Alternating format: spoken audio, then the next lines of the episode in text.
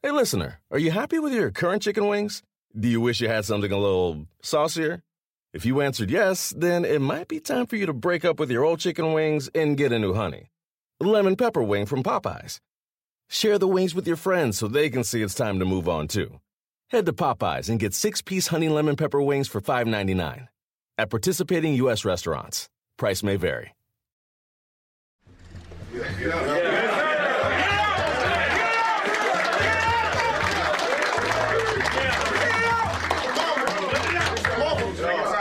with you, coach? My mama. My mother would have been proud.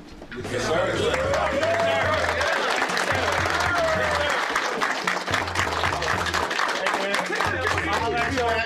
can see how much that means to him. It means a lot to everybody in this locker room, bro. We set the tone. We took it to them. We don't got from no body, bro. We set the tone, man. Oh, Jim Trotter. Jim Trotter. Players always say it, and and you start to get glimpses of it when you hear it. when you kind of peep in on these locker room scenes. Players always say there's nothing like winning. There's nothing like winning Sundays and Mondays and Thursdays and coming up uh, in December Saturdays too. There's nothing like it. Uh, even when your team is not seen by the outside world as being a championship level team, Super Bowl contender, playoff contender. It's just something about all these guys working together for a week, uh, kind of getting on the same page and executing and defying the odds. In this case, defying 11 and a half point odds. They're 11 and a half point underdogs last night in Philadelphia and winning the game. I was just excited uh, for the Washington Commanders. I know it meant a lot to Ron Rivera. He lost his mother. Uh, you saw one of their captains, Terry McLaurin, and one of the best receivers in football from Ohio State. Uh, you heard his comments about it. the Ohio State, I right? just, of course, of course. It was just great. hey, what what did you take away from last? I'm just curious. I, I, I thought about you as this game was winding down. So I really want to know what what Trotter uh, thinks about this. What did you think about it? Well, several different things. Number one, as I always say to you every week, I, I don't understand people who bet on NFL games um, because it's crazy that you think you have it figured out and you really don't. You never do. At least I believe that, or at least I, I'm not going to speak for anyone a else. I'm going to speak for I myself. thought this was a no judgment zone. First of all, I thought this was a no It- it- judgment zone. I I didn't sit down here to feel bad about myself. I just want to let you know I- that, Jim. I'm not judging. But go ahead. I'm just stating a fact that that I personally could not bet on NFL games. Number one, because of where I work, but number two, because I would lose everything I own. That being said, it's funny. I texted a member of the Commanders organization today that I've known for a long time, and I said to him, "You know, you guys have got a different type of resiliency about you. They've won four or five after those early struggles." And the only loss in these five games was by three points to a Minnesota club that has won seven in a row. And that was a game in which the, Wow. the commanders led by 10 in the second half. The other thing is to be able to do this at a time when organizationally all of this non football stuff is going on and hovering over the franchise. I think it speaks to the character of the players. I think it speaks to the character of the coaching staff. And I think it speaks to the resiliency of this club that it is able to set all of that stuff aside and, and the, the ugly early start, because as you know, Michael, it was ugly early. And Yeah. to be able to turn it around and find their legs now, I think is a credit to uh, Ron Rivera, to the players, and everybody in that football organization. Look, hey, Trotter, Ron Rivera is a good coach. We know that. And it's no surprise uh, that the Washington Commanders have a good coach. That's not that hasn't been their problem. They've had a lot of good coaches uh, in the Daniel Snyder era. He just usually does something to mess it up where those coaches uh, are, don't have everything they need to be successful. It might be interference from him. It might be interference from somebody he has put in charge. It could be those outside forces that you talk about. All sorts of things happen to Washington Commanders coaches. So Ron Rivera has been there in the 24th. We talked about this before. Rivera has been there in the 21st century. Marty Schottenheimer has been there in the 21st century. Mike Shanahan has been there. And they didn't even know what they had because they had Kyle Shanahan and Sean McVay and Mike McDaniel there too. so they had Right. a lot of really talented coaches. But Mc- Rivera can coach. He's a good coach, and I, I, I think he is, he's probably the man for this job right now. He has put up no with question. a lot. He's put up with a lot from Snyder, and lest we forget, he's the one who had to be the face of it, whether he wanted to do it or not. He was the one who had to find his own defensive coordinator, Jack Del Rio, for calling January 6th at the Capitol a dust up. So he had to get Right. in front of that. He's the one who got emotional about the, the Carson Wentz criticism, said he stood on the table for Carson Wentz when Wentz was going through criticism again for the for his third franchise. But all that being said, and since he's a good coach, uh, Trotter, and I'm not, I can't speak for you. I'm not a good coach. Why why can't he figure out? And why can't anybody in Washington figure out the last couple of years? They got their quarterback. Quarterback, they didn't have to trade for him. He's already there. Uh, You because here's me? what he- no here is what happens as it relates to the quarterback position michael we see a guy like Ta- taylor heinicke and you see the good but then typically typically not last night but typically there will be a play or two in the game that he makes and you go why why Yeah. and so, what teams are always looking for and searching for is that quarterback where at the end of the game, they don't have to look back on those one or two plays and say why, but rather say wow. Because as you know, with the elite quarterbacks, what they are paid Yeah. for primarily, if, if we really want to boil it down, what do coaches always tell you? That NFL games will come down to two or three plays, two or three opportunities where you either make the play Right. or you don't. And those franchise quarterbacks, the one that we talk about at that certain mm-hmm. level, are the guys who typically make those plays. Taylor Heinicke is not known for making those plays. And I'm not taking anything away from him because I think right now he should remain the starting quarterback for the Washington Commanders. And I've always liked his moxie since I saw him come in, you know, a couple of years ago, or even, um, um, you know, going back to Ron's time with him uh, in Carolina. So I'm not dumping on him. I'm just saying Yeah. the reason that they were looking for another quarterback is they wanted that quarterback when those two to three plays come up has a better than than than good chance of making those plays as opposed to not. Okay, but here's the thing. Here's the thing. I, I've, I've come to this conclusion because I, I agree. I've heard a lot of people say that about uh, Taylor Heinicke and others, and I just feel like those are rare birds. Okay, there there aren't Yeah. many of those guys in the Right. league. Like I heard some people uh, talking uh, a couple weeks ago here about Mac Jones, and they were complaining about Mac Jones and saying, well, you know, he just needs so much. Why? Yeah, the offensive line's got to be just right. And he's got to got to he got to have the right play caller, and he's got to have weapons. And I'm thinking, that's most quarterbacks. It's most of them. And the ones who don't need that, they're probably going to Canton, and and they're going to have a bust. And Jim Trotter is going to vote on their candidacy and is going to say yes, put them through. Those are Hall of Fame type individuals. Most of them, even the very good ones, need a lot of help. Like Kirk Cousins is better than Taylor Heinicke, but he needs a lot of help, right? I mean, he's a good quarterback. Sure. And, you know, so No. I mean, you think about most most of them do. Most of them in the AFC. If you look at the top teams in the AFC, NFC, we've been saying that constantly about Jimmy Garoppolo, how he needs help, and how Ryan Tannehill needs help and needs to be managed. I mean, I, most Derek Carr, most quarterbacks fit that bill. So Heinicke is not a difference maker. And if they until they get a difference maker, I'm talking about top five draft pick or something crazy happens and a Hall of Fame guy falls into their hands, go ahead and roll with him. Uh, my, my point, Jim, and I said this to Gary Carter, who's a, the biggest Washington Commanders fan I know. When they traded for Carson Wentz, I said, so why are they giving up capital for Carson Wentz when he's just maybe marginally better than Taylor Heinicke? I don't get it. Well, I, I can answer that because I asked that question to some people there. And what I was told, and not now, but at the time, is that they really believed that Carson Wentz was closer to that Carson Wentz of near MVP of the MVP season, where he was in the running Yeah. until he got hurt when the Eagles won that Super Bowl, than he was those last couple of years with the Eagles. And that's what they believed. And they believed that they could get that out of him. They were wrong.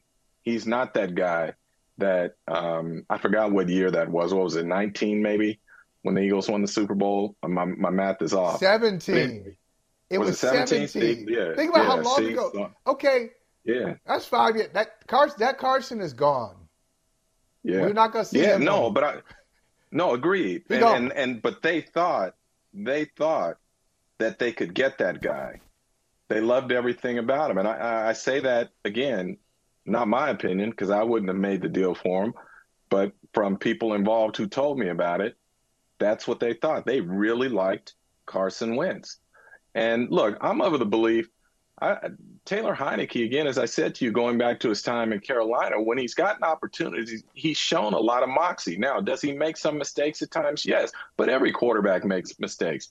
But you always are looking at, or teams often are looking at that other, the, the, you know, the next shiny object, the one who has a little more, you know, if you're talking cars, you know, a little, a little, a little more, mm, you know, um, and in football we would talk about arm talent and those sorts of things. And, and and they always think they can find something better. Look, the reality is when you watch that team last night, these players believe in Taylor Heinicke. Okay? he brings something to that club, and, and there's a lot to be said for that. So again, as I say to you, my opinion is you roll with him. You know, you roll with them for as long as you need to, um, or That's as right. long as they keep winning. Uh, you don't. Well, you know the old saying, and we hate cliches, and, and even as we teach our classes, we tell our students not to use them. But you know, don't fix what ain't broken. You know. Right. Hey, hey, hey, Jim. Um, and I, you know, I'm not trying to upset you here, uh, but Gary, could you uh, run that play one more time? That play where uh, Brandon Graham hits Taylor Heinicke. Heinicke had given himself up. He's given himself up here. He's a runner, but he's saying, "Oh no, no, I got nothing here. I'm going to be smart and give myself up." And there's Graham, and uh, and I think Jim uh, on on Monday night that was an official who threw the flag uh, today, that's probably a school teacher or a banker or accountant. I, I, don't know what he's doing, but you know, last night he happened to be he was playing at being an NFL official. Now he's gonna go back to his real life and you know maybe directing traffic. I don't know, directing traffic, directing plays. I don't know what he is, but he's not full time because the NFL doesn't believe in full time officials. But in all seriousness, do you think because there was, you know, I, I see these uh, headlines, and I saw one of the columnists on, on Philly.com last, and I went right to Philly.com uh, to see what their, their take was. and one of the uh, columnists said, "Hey, the officials cost them that game last night." I'm like, yeah. No. I no. don't know. No. How about you? No. You call it? You see it that way? I mean, they missed a face mask. That no. was a questionable mean, call, but you know, you can't do well, that, first of all, that, Graham. Uh, what did you think about the officials last night? No, first of all, that wasn't a questionable call. That was a penalty. When a quarterback gives himself up in today's game, as you know, you can't touch him. Period. That's it. Let alone touch him in the in the head neck area. You can't do it. Yeah. And Brandon Graham admitted that after the game, where you know he told a teammate, "It's on me," you know, my mistake. So we can sit here and try and make excuses for him and whatnot, but he took ownership of that. Um, so from my standpoint, that was not a questionable call. The face mask, they missed it. Bottom line, but the reality is the Eagles committed how many turnovers? Three. They had had three all year, and they committed three.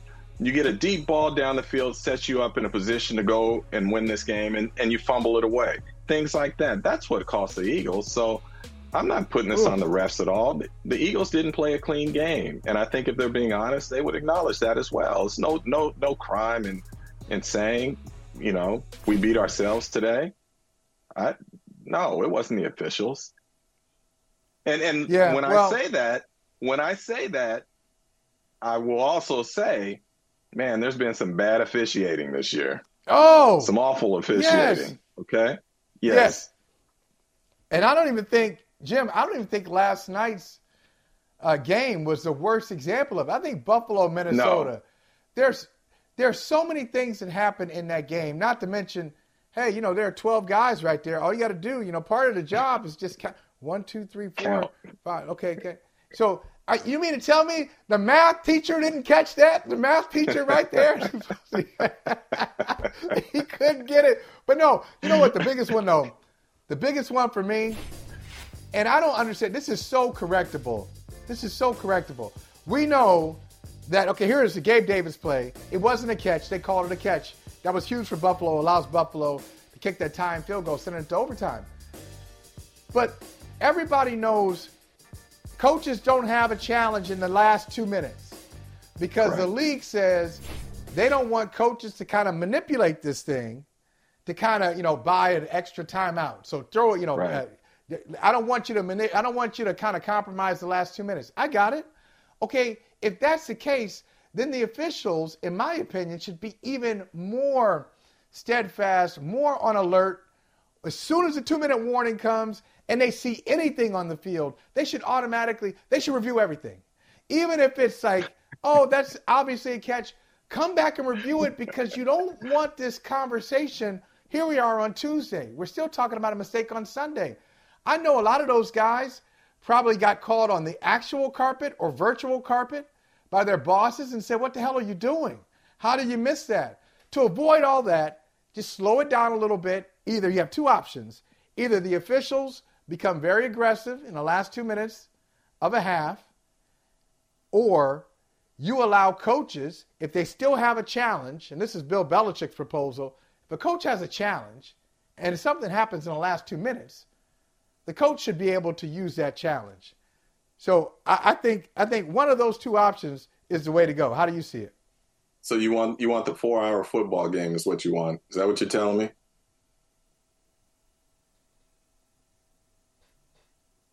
Hey, I'm just asking. You want the four hour football game? Is that what you want? I the last how long? Okay, you tell me this. How long was that game? How long was that game on Sunday? Buffalo, Bro, I don't Buffalo, know, Minnesota. Here's, here's, what I do know. Nobody was people, complaining about the length of game. Why were people celebrating the in, in part? Why was the league celebrating the Charger 49er game? Because it was just over three hours. And the league has made an emphasis in recent years of wanting to reduce the time of game. There were there was criticism that they were too long, too slow, those sorts of things. So I'm just saying to you, if they went to what you're talking about, we start going to again three and a half hour, four hour games. I would wager. So the league's not going to do that. Look, and, and here's the reality, Michael, and you know this: we are never going to completely take the human element out of the game. We're just not in the NFL. And as controversial as it is, and as as much as people like me will rail on on the officials for certain situations and whatnot, what does the NFL always do? In most cases, when it's something truly egregious, they'll wait to the offseason, say the competition committee has talked about it, and either they will address it for one year or just gloss over it and say that it's an aberration and move on. And they'll do that with this. Listen, I, have said this about baseball too. You want perfection. I've said this about baseball. I said the same thing about baseball. If the game is good, if the game is good, Nobody talks about the time of game. We talk about the time of game when things start to get, it starts to slow down. If there's a lull, and you're like, come on, come on. If we're only in the seventh inning, can we get this thing through?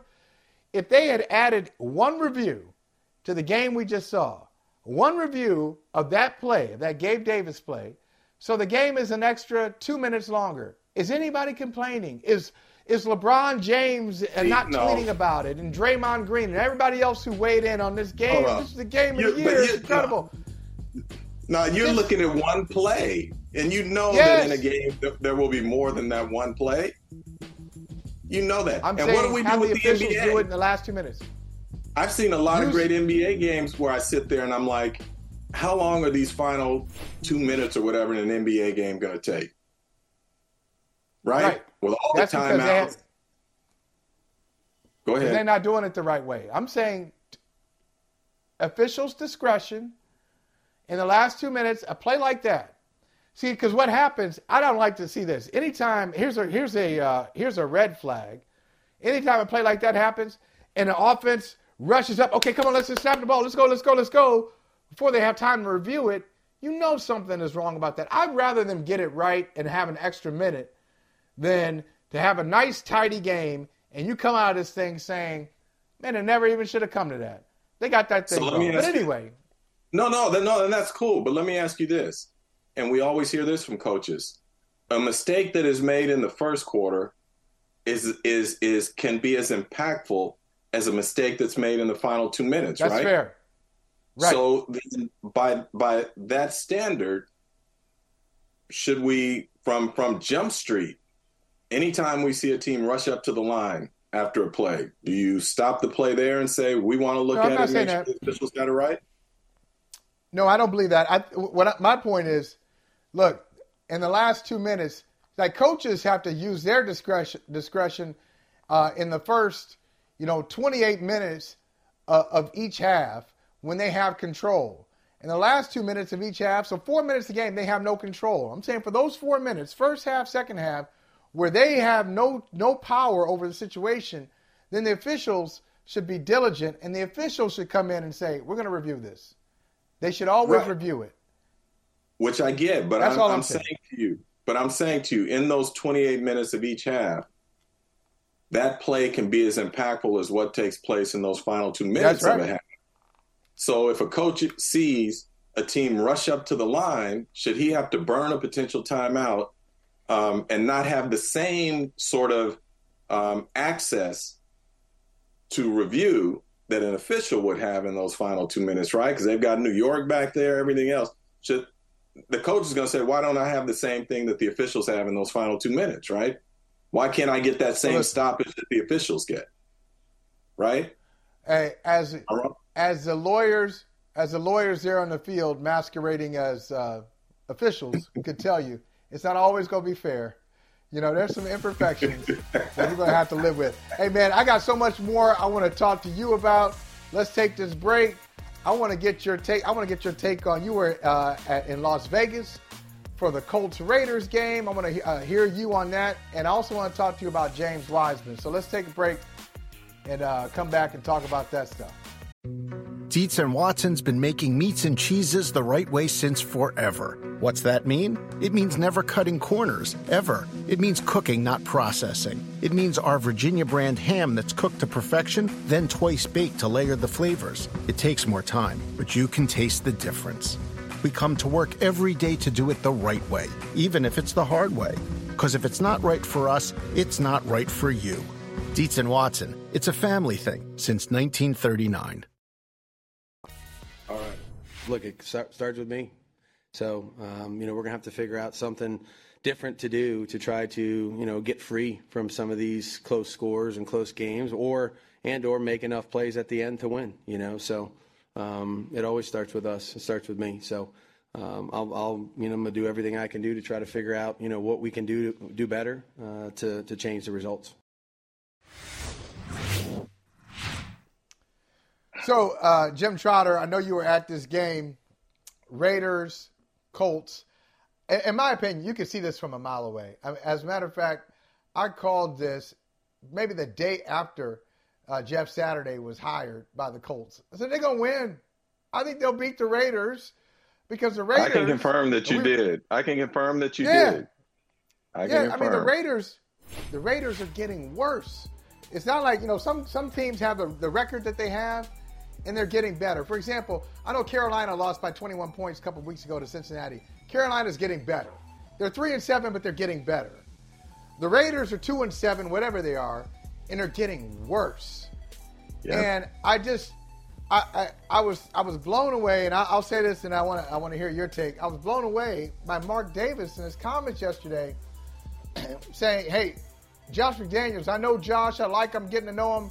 He's doing a fantastic job." That's one of those votes of confidence. If I were doing my job right now, the way Josh McDaniels is doing his job, and my boss came in and said something like that to me, I'd go into my beautiful wife. I'd say, Oni, pack up everything, say goodbye to our friends. I'm about to get fired, okay? Yeah. Because he's saying stuff. Yeah. He's saying stuff I wouldn't even say about myself, and, and I'm and I'm in a position. Like, what is he talking about? He's doing a fantastic job. Losing to a guy who's never coached in the league before and a play caller who's never called a single play. Jim, help, help this make sense to me. I can. I, have said this. Um, matter of fact, to Gary, in my three decades of covering the NFL, I've never been more wrong about a team. I'm the one who went out on on the limb after they lost to Kansas City and said, I believe they're about to go on a five game run coming off the bye. And they win the first one against Houston. And then we see what has happened since then. So here's what's going on, Michael. It's a number of different things. Number one, as Derek Carr alluded to after the game and Davante Adams alluded to, everyone in that locker room is not bought into this. And part of that is because the results have not been there. Two, when I sat down with Josh and talked to him about it a couple of weeks ago, he was preaching, uh, preaching patience, talking about how everything was new from the system, the play calling, um, you know, the coaches learning each other, the players learning the coaches, vice versa, all of those sorts of things. But the reality is, um, the Raiders are not, and I'm, I'm stating the obvious, a good football team. Fundament- fundamentally, they make mistakes. Um, they start out slow. You're playing the Colts and Jeff Saturday and all of that, and maybe they thought it was just going to be a walkover game, and they come out and fall behind immediately in the first quarter. And then at the end of the game, what happens? They ask their best to beat Indianapolis's best. And what do I mean by that? They asked Davante Adams to beat Stephon Gilmore on the final play of the game, and he didn't. And Davante had a tremendous game. That's not taking anything away from him, but in that moment, their two key got two key guys, Derek Carr and Davante Adams, couldn't get it done on that play. So it's ugly. And and here's what I would say about Mark Davis. Now, we can say that he's going to stand behind Josh because he doesn't want to be paying all of these different coaching staffs a bunch of money. But what he fails to realize or chooses to ignore or say he doesn't care, when he says something like that, it is not about the message he is sending to the media. It is about the message he is sending to his fan base. And if you heard yeah. those fans in that stadium after that game, they were hot. And they were hot coming into the game. But then to lose that one, the boos were resounding. And so I think that that Mark Davis has to be careful here in terms of alienating some of his fan base because they're not they're not down with this right now. You know, it's been too many years of this. So that's what I see in the Raiders. It's just it, it is just a total mess, and it's going to have to be a reboot, at least from a personnel side, when this is all over. Let's talk about the other side. And Gary, uh, I'm sorry to put you on the spot here, but uh, if you have that sound, you know, sound of, of Jeff Saturday, uh, you know, Saturday and the Colts, and and uh, I'll, give you the preamble, and then Gary play the sound from Saturday talking about uh, his critics. You know, Saturday and the Colts, they got a lot of uh, there weren't a lot of positive comments about the firing of Frank Reich and replacing him. A firing Frank Reich, people say, okay, that's just, that's the way it goes. But the replacement with Jeff Saturday in the really, really entertaining and also bizarre press conference from Jim Irsay, where he says it's good he doesn't have experience. I like that. He didn't have experience, that, that fear. He's got that fear. He doesn't have that fear that these coaches have and he's going to be successful. You wouldn't bet against him, on and on. he got a lot of criticism. He did. They won a game over the Raiders. Now I want to hear Saturday. Let's hear Saturday talking about kind of proving something to his critics. Has been a a uh, an intense week, right, for everybody. And and so I think mostly when I'm thinking of myself, not not talking about this organization, but myself, for my family. You know, I don't, I don't, I, you know, we had talked about. I don't think they were prepared. I have been very good about not reading, not listening, not really being concerned with. Um, but I have had to remind my family, and, and I, am glad I do because that just shows the loyalty we have to each other uh, about, listen, man, the, the, the, Lord is our defender. He's our, you know, He promotes, He directs, and, and so don't be concerned with outside. I felt, you know, I felt conviction about the the opportunity. I knew I was going to take it for um, for those reasons, and and I have no. Um, I got I got no qualms with what anybody says about their opinion. Great. Uh, if they disagree with it, still love them. Not really worried about it. I got other things I got to take care of. All right. So look, I, I would I would say, Jim. I know it's not realistic. If I were in that position or advising somebody in that position, I'd say yes. You're going to get criticism from a lot of people. The the, the more the the, the, uh, the higher profile your job is, the more critics you're going to get. Uh, NFL or anywhere else. If you uh, if you take on a position of authority or responsibility, you're going to have critics. Sometimes the critics come from inside the building. It's just the way it is. But I'd also say, could you please, respectfully, if if, if it's possible, you please tell your family not to bring this stuff to you? Like, is this helpful? Is it helpful? Like, you always hear this in every sport. Like, guys, and you, I know you've dealt, I know you've dealt with this in your career, where a player will come to you, and they may not have even heard what you said or read what you said, but somebody close to them right. did. That person's upset about it. They put some heat. They say, "Hey, man, you can't let Jim Trotter say that. He said this, this, and that." They give you a take. they give they have a terrible job of summarizing what you said or what you wrote, and now players in your face. I just feel like, look, if you really want to be helpful to the Jeff Saturdays and Josh McDaniels and Sean McDermott, anybody in this game, just kind of lead them out. Don't bring that crap to them. Okay, what we do is just that's what we do. That's not well, helpful. I, I can tell. I can tell you it wasn't just his family. When I talked to him after the game, he told me he had a number of texts from people pointing out what friends had said and whatnot. And and look, Jeff's a big boy, and and when he says he's cool with that, if you disagree with it and everything, he is. As he told me after we finished our conversation, and I explained to him the things that I had said and and asked him the questions I wanted to ask. Typical Jeff, man, love you, buddy and and that was it. That's who he is. What'd you, well, and that's why. What would you ask him? So, so eh, I know without what, betraying. I, I, mean, I know it's a friendship. You got a, no, no, a, it was all on the record. Saturday. Okay. No, no, it was all you, on the record. I wrote about it. I said to him, um, you know, look, we we go back a little bit. We've worked together. We've golfed together. We've broken bread together. We've talked about life. We've talked about family more than we talk about football. And I said, I've always considered you to be a man of, of, um, of conviction, and I believe that you believe in meritocracy. And I said, having said that, um, when this offer was presented to you, did you ever give any consideration to turning it down? I said, because what do you all say as head coaches? You say, you ask your players, sometimes you are going to have to make personal sacrifices for the greater good. I said, Did you consider turning this down to make a personal sacrifice for the greater good as it relates to um, merit and equality? And he told me no. And he said, number one, if, if he's being honest, yeah, he wanted the job. But number two, what he felt was that if he took it, he saw an opportunity to potentially do well and create opportunities for other players to go directly from the sideline or, or, or from the playing field to the sideline. And and he said working at espn he sees the Boones of the world go from the broadcast um, studio to managing the yankees. Or you see mark jackson go from broadcasting on abc and espn to coaching the warriors. Or you see steve nash go from not doing any of that to coaching the brooklyn nets so he said if i can create this opportunity for nfl players then that's he said that's where the lord is leading me and Jeff, as everyone knows, is a, is a big faith guy.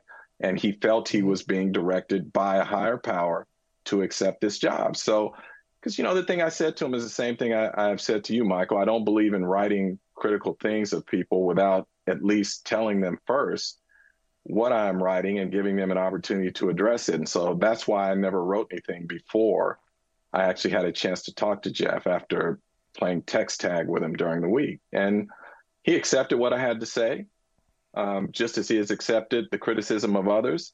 But you know what? When he says he's not impacted by it, he's not. He's focused on doing his job, and and he believes he's being led by higher power, and and that's what it is. Do you think he has proven anything with this victory? That no. Like, is this a no? Right. Okay. No, it's. So I mean, one, it's the rate. It's the Raiders, right? And the other thing is, you know, this whole, you know, football coaches often talk about the season being a marathon and not a sprint. And this whole thing, I, I hate prisoners of the moment. Who a player can have one great game and all of a sudden it's like any criticism of him in the past now becomes right. um, unfair or you know it was it was Right. just it, it was unfounded. It's like no, he had a great game. We give him that, but history is history, and so Jeff Saturday's story isn't going to be written by this one game. It's going to be written by what happens over the next seven weeks and, and even beyond. So, look, as, as I said to you then, and I said to him, you know, um, outside the locker room on Sunday, I'm rooting for him. I am. I, if I'm in battle, I want Jeff Saturday on my side. He's that type of guy. But in terms of Yeah. this situation and the merits of this situation, yeah, I disagree with it. I don't think it was right. And don't tell me that it's So- never been done before, because you and I talked about Josh McCown, you know, um, moving away from an opportunity to potentially coach the Houston Texans. You can't say no. I'm fascinated by your conversation. And the last thing I'll uh, ask you, and then we'll, uh, we'll we'll take a quick break and, and bring in our guy Mike Jones. Um, is there anything that from that conversation you walked away and said, "Okay, maybe I should have considered this," or I have a different I have a different opinion. I, I know you have a different understanding because you got his his words on it, but did did his insight then lead to a different opinion from you on this whole situation? Anything, any part of it? No, because look, we never said that he couldn't be successful. And and we still don't know if he will be. No one ever said that Jeff Saturday couldn't be successful as a head coach. The focus, at least I, I'll speak for me personally, not for anyone else. Mhm. My focus was on the merits of it. Was it earned? Was the opportunity earned in relationship to others who have spent years, if not dec- decades, trying to climb that professional ladder to get to the seat that Jeff Saturday now occupies? That was my only focus in this. So when you see his connection with the players and he talks about he knows he can lead men, he can. When he he got the job on Monday, he texted Matt Ryan that night and said, "Hey, I'd like to meet with you tomorrow. If nothing else just to catch up." So Matt, who's been benched, he's going through some things in his mind about what's gone on. It's like, man, where's this going? Because he was shocked by the hiring of Jeff Saturday, just like every player was. So Matt meets with him the next day. So how does Jeff connect with him? He says, Hey, I just want to know where you're at. He said, I know the emotions you're feeling. I've been through it. I was benched in Green Bay. So I just want to know where you're at. And implicit in all of that, and very clear to Matt Ryan, is that he's asking this question because he wants to get Matt back on the field if that is something mm. Matt wants. And Matt says, Let me talk to my wife. And Matt told me, he said, five minute conversation, goes back to Jeff and says, All right, Jeff, I'm ready. Let's go. And then he wants to go out to practice and make sure physically he's okay. And once he was, Matt was the guy again. So Jeff's ability to empathize, if you will, with what Matt. Ryan gone through created a situation between those two where right away their trust. Right. And Matt goes out and has one of his best games of the year. No turnovers, two touchdowns scored. And you know Jeff had an impact because remember the play where Matt scrambles for 39 yards?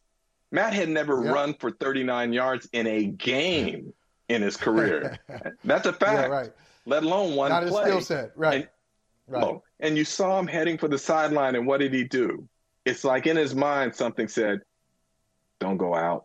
And he cut upfield for another 15, 20 yards or whatever. To me, and I may be wrong, but that's some of the Jeff Saturday impact. And Jonathan Taylor even said after the game the one thing Jeff brought to that team during the week was passion. He renewed their passion for the game because he's authentic with it. That's who he is. So, um, so yeah, none of us ever said he couldn't be successful. For me, it was more about the merits of, of attaining that job relative to others. Yeah, and uh, as we talk with uh, Mike Jones coming up, you know, merit meritocracy is going to be a big word and a big topic at the end of the year. Because Jim, I'm convinced, especially if he is successful. Let's say if they win than they lose. Let's say they get The them in the playoffs. They're going to have to go through this whole process, and we we're all going to know Yep, that it's a sham. But it's going to happen absolutely. because I believe that job is his. No matter what happens, Yep. I believe that job is his. Mike Jones coming up next.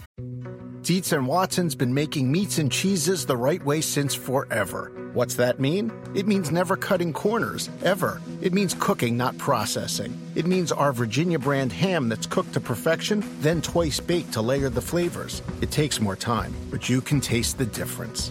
We come to work every day to do it the right way, even if it's the hard way. Because if it's not right for us, it's not right for you. Dietz and Watson, it's a family thing since 1939 he's been great for us since he's gotten here. Honestly, I think uh, he just prepares at a very high level. Um, you know, I know I said it time and time again, but he really plays like every play is his last, and uh, he plays with no fear, man. Even um, everything's not pretty, but uh, he's going to continue to give us chances to make plays down the field on the on the perimeter. He's going to extend plays with his legs and get the tough yards. He's going to get us into the right situations, and uh, you just feel confident with a guy back there like that. And you know, I, I think I said this again, but. Um, a lot of people want to measure his, uh, you know, his height, his arm, all those things, but you can't measure what's inside of his chest. And um, I think we all realize that, and um, it's just been great to to see him have success and and and put us in position to win games. Well, that's uh, Terry McLaurin on Taylor Heinicke, and Heinicke certainly understands this. Uh, there's a playmaker that the Washington Commanders have, and that guy demands the ball. He needs to get the ball, and Heinicke is smart to get it to him. That's McLaurin. Uh, we got our own playmaker here, Mike Jones. And Mike, uh, we were talking about a little bit earlier Washington ending the uh, previously perfect season of the Philadelphia Eagles. And we're just wondering, you know, why not Heinicke being the guy? I know you used to cover this team very closely. Uh, do you see Heinicke as even like, let's say, back end starter, like you know, starter number 25 in the league? Do you see him as a starting quarterback, or you think he's a career backup? I mean, for what they have right now, he should be their starter. Now, I mean, he's very limited.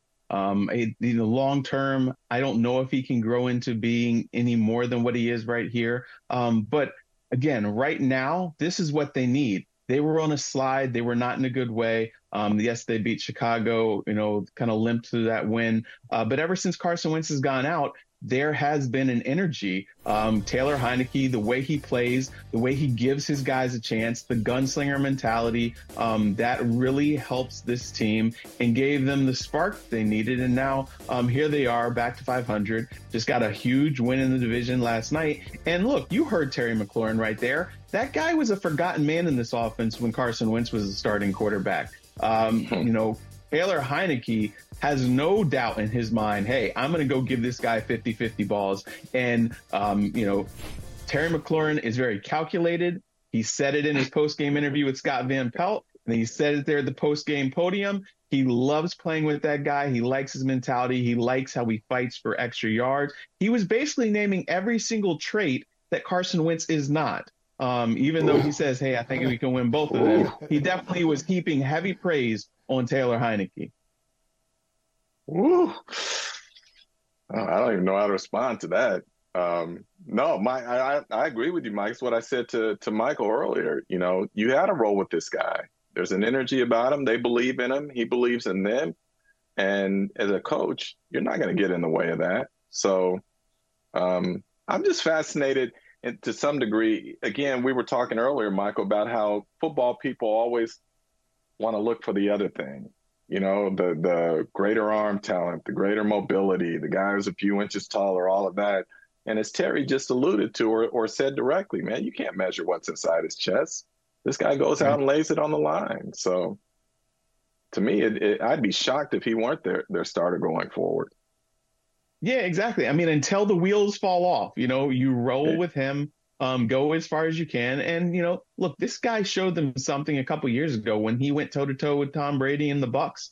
You know, they came up short, but he really battled mm-hmm. despite not even having been on the team that long. And then last year, um, you know, he gave everything he had to give a chance, and then he's got a spark this year. And yeah, he's limited, but the numbers comparing his last year versus Wentz, there wasn't a huge, um, you know, a big jump, big disparity um, between those. And yeah, Carson Wentz is big. He looks the part and everything like that. But that that competitive fire, uh, that you know that short term memory and just giving his guys a chance. That's something that can't really be taught, and that Taylor Heinicke has that Carson Wentz, um, you know, as of late, um, you know, ever since you know he got injured in 2017, we haven't seen that out of him. You know, Mike, can Mike Washington sustain this? Go ahead, go ahead, go ahead, Jim. Can can Washington sustain this?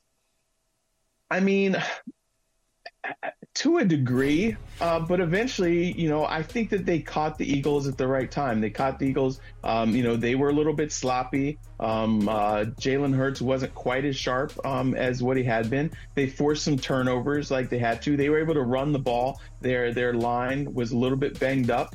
Um, so you know, I think everything fell into place for them. Uh, now, what are you going to do when you go against a team that's really got a high-powered offense? Because the Eagles really did have chances there. Um, you know, the, the ball bounced a certain way. I don't know if Washington can really go toe to toe with some of these teams, but they'll at least be competitive. They'll be in the thick of things. Just might come up a little bit short. All right, uh, Mike and Jim, I, I, think we're all over September because I, will just speak for myself. Anybody I had going to the Super Bowl, playoff, construction, I saw all a mess. I didn't have Philadelphia being, doing as well as Philly's doing. Minnesota, definitely, definitely didn't have Minnesota and the Giants.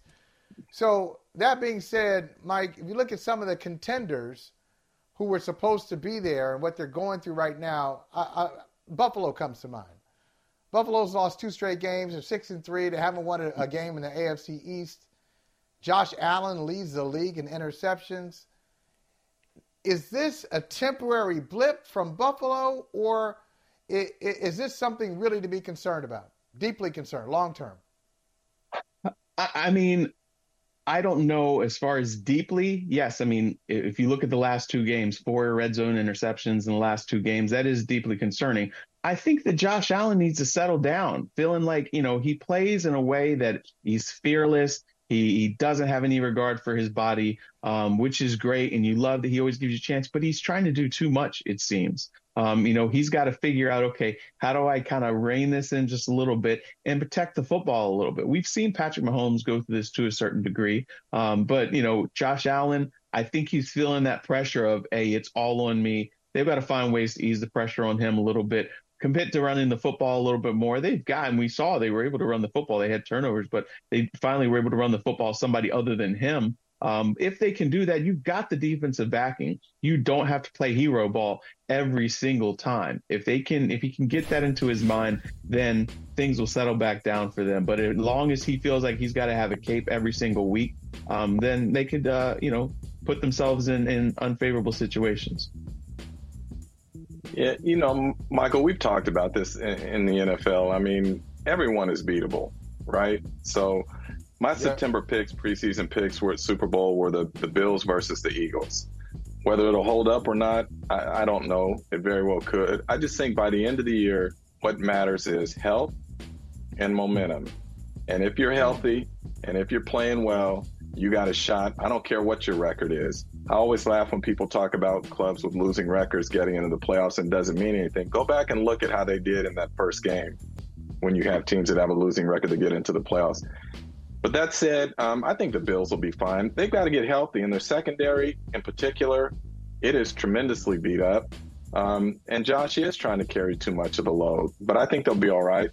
Minnesota, um, I did have them making the playoffs this year in my preseason picks, but you know, to say that I would think that they would be um, have one loss at this point in the season, no, uh, of course not. But the thing that's so impressive about Minnesota and, and this depends on your perspective or which prism you want to look through. Their seven game win streak all have been by one possession. Every game has been decided by one possession. And you can say they're lucky and the ball's bouncing their way or they're finding way, or you can say, as one coach said to me, what that means is that they have competitive character. And when those games are tight, hmm. they find a way to get it done. So um, to me, that was a huge win for for Minnesota yeah. up there on the road on the road in those conditions, knowing that everyone is saying this is the prove it game. So I'm not one of those that, that, that is going to think that Minnesota somehow has lucked into this. They have earned what they've gotten. Right. We, we got to get this going before before before we uh, get out of here. Uh, Mike Jones, we talked about it yesterday with Michael Smith. He says the Justin Jefferson catch is best one he's ever seen. Best one he's ever seen. How about you? I, I would. If if if not that, which one? No, What- I'd have what to catch is agree. The best one you've seen. Wow. I, I'd have to agree because listen, the Odell was impressive because you reach back, but this guy had a defensive back with two hands on the ball for a moment, and he still was able to pull that thing down and maintain possession of it as he came down. I mean, that I mean, and the moment that it was in as well, you, I don't know that you can top that right there. That should have been How Everyone's gonna. Trotter? Everyone's going to say the Tyree catch is the one that that you know you would have to compare to it to be able to pin the ball against your helmet in a Super Bowl in that situation with Rodney Harrison draped over your shoulder. So, But this look, was we're- we're- one-handed. that's like- I, I, I get it, but to me, this is like asking me cake or ice cream. You know, I'm gonna say both. okay, okay. it's ice cream. It's, it's not. It's not both. It's ice cream. The longest field goal ever attempted is 76 yards. The longest field goal ever missed? Also 76 yards. Why bring this up? Because knowing your limits matters, both when you're kicking a field goal and when you gamble. Betting more than you're comfortable with is like trying a 70 yard field goal. It probably won't go well. So set a limit when you gamble and stick to it. Want more helpful tips like this? Go to keepitfunohio.com for games, quizzes, and lots of ways to keep your gambling from getting out of hand.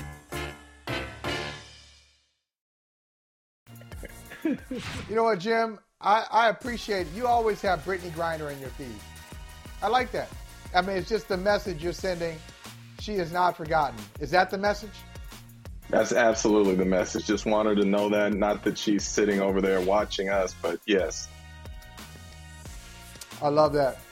Hey, thanks for hanging out with us. We'll see you soon, brother from another. Dietz and Watson's been making meats and cheeses the right way since forever. What's that mean? It means never cutting corners, ever. It means cooking, not processing. It means our Virginia brand ham that's cooked to perfection, then twice baked to layer the flavors. It takes more time, but you can taste the difference. We come to work every day to do it the right way, even if it's the hard way. Because if it's not right for us, it's not right for you. Dietz and Watson, it's a family thing since 1939.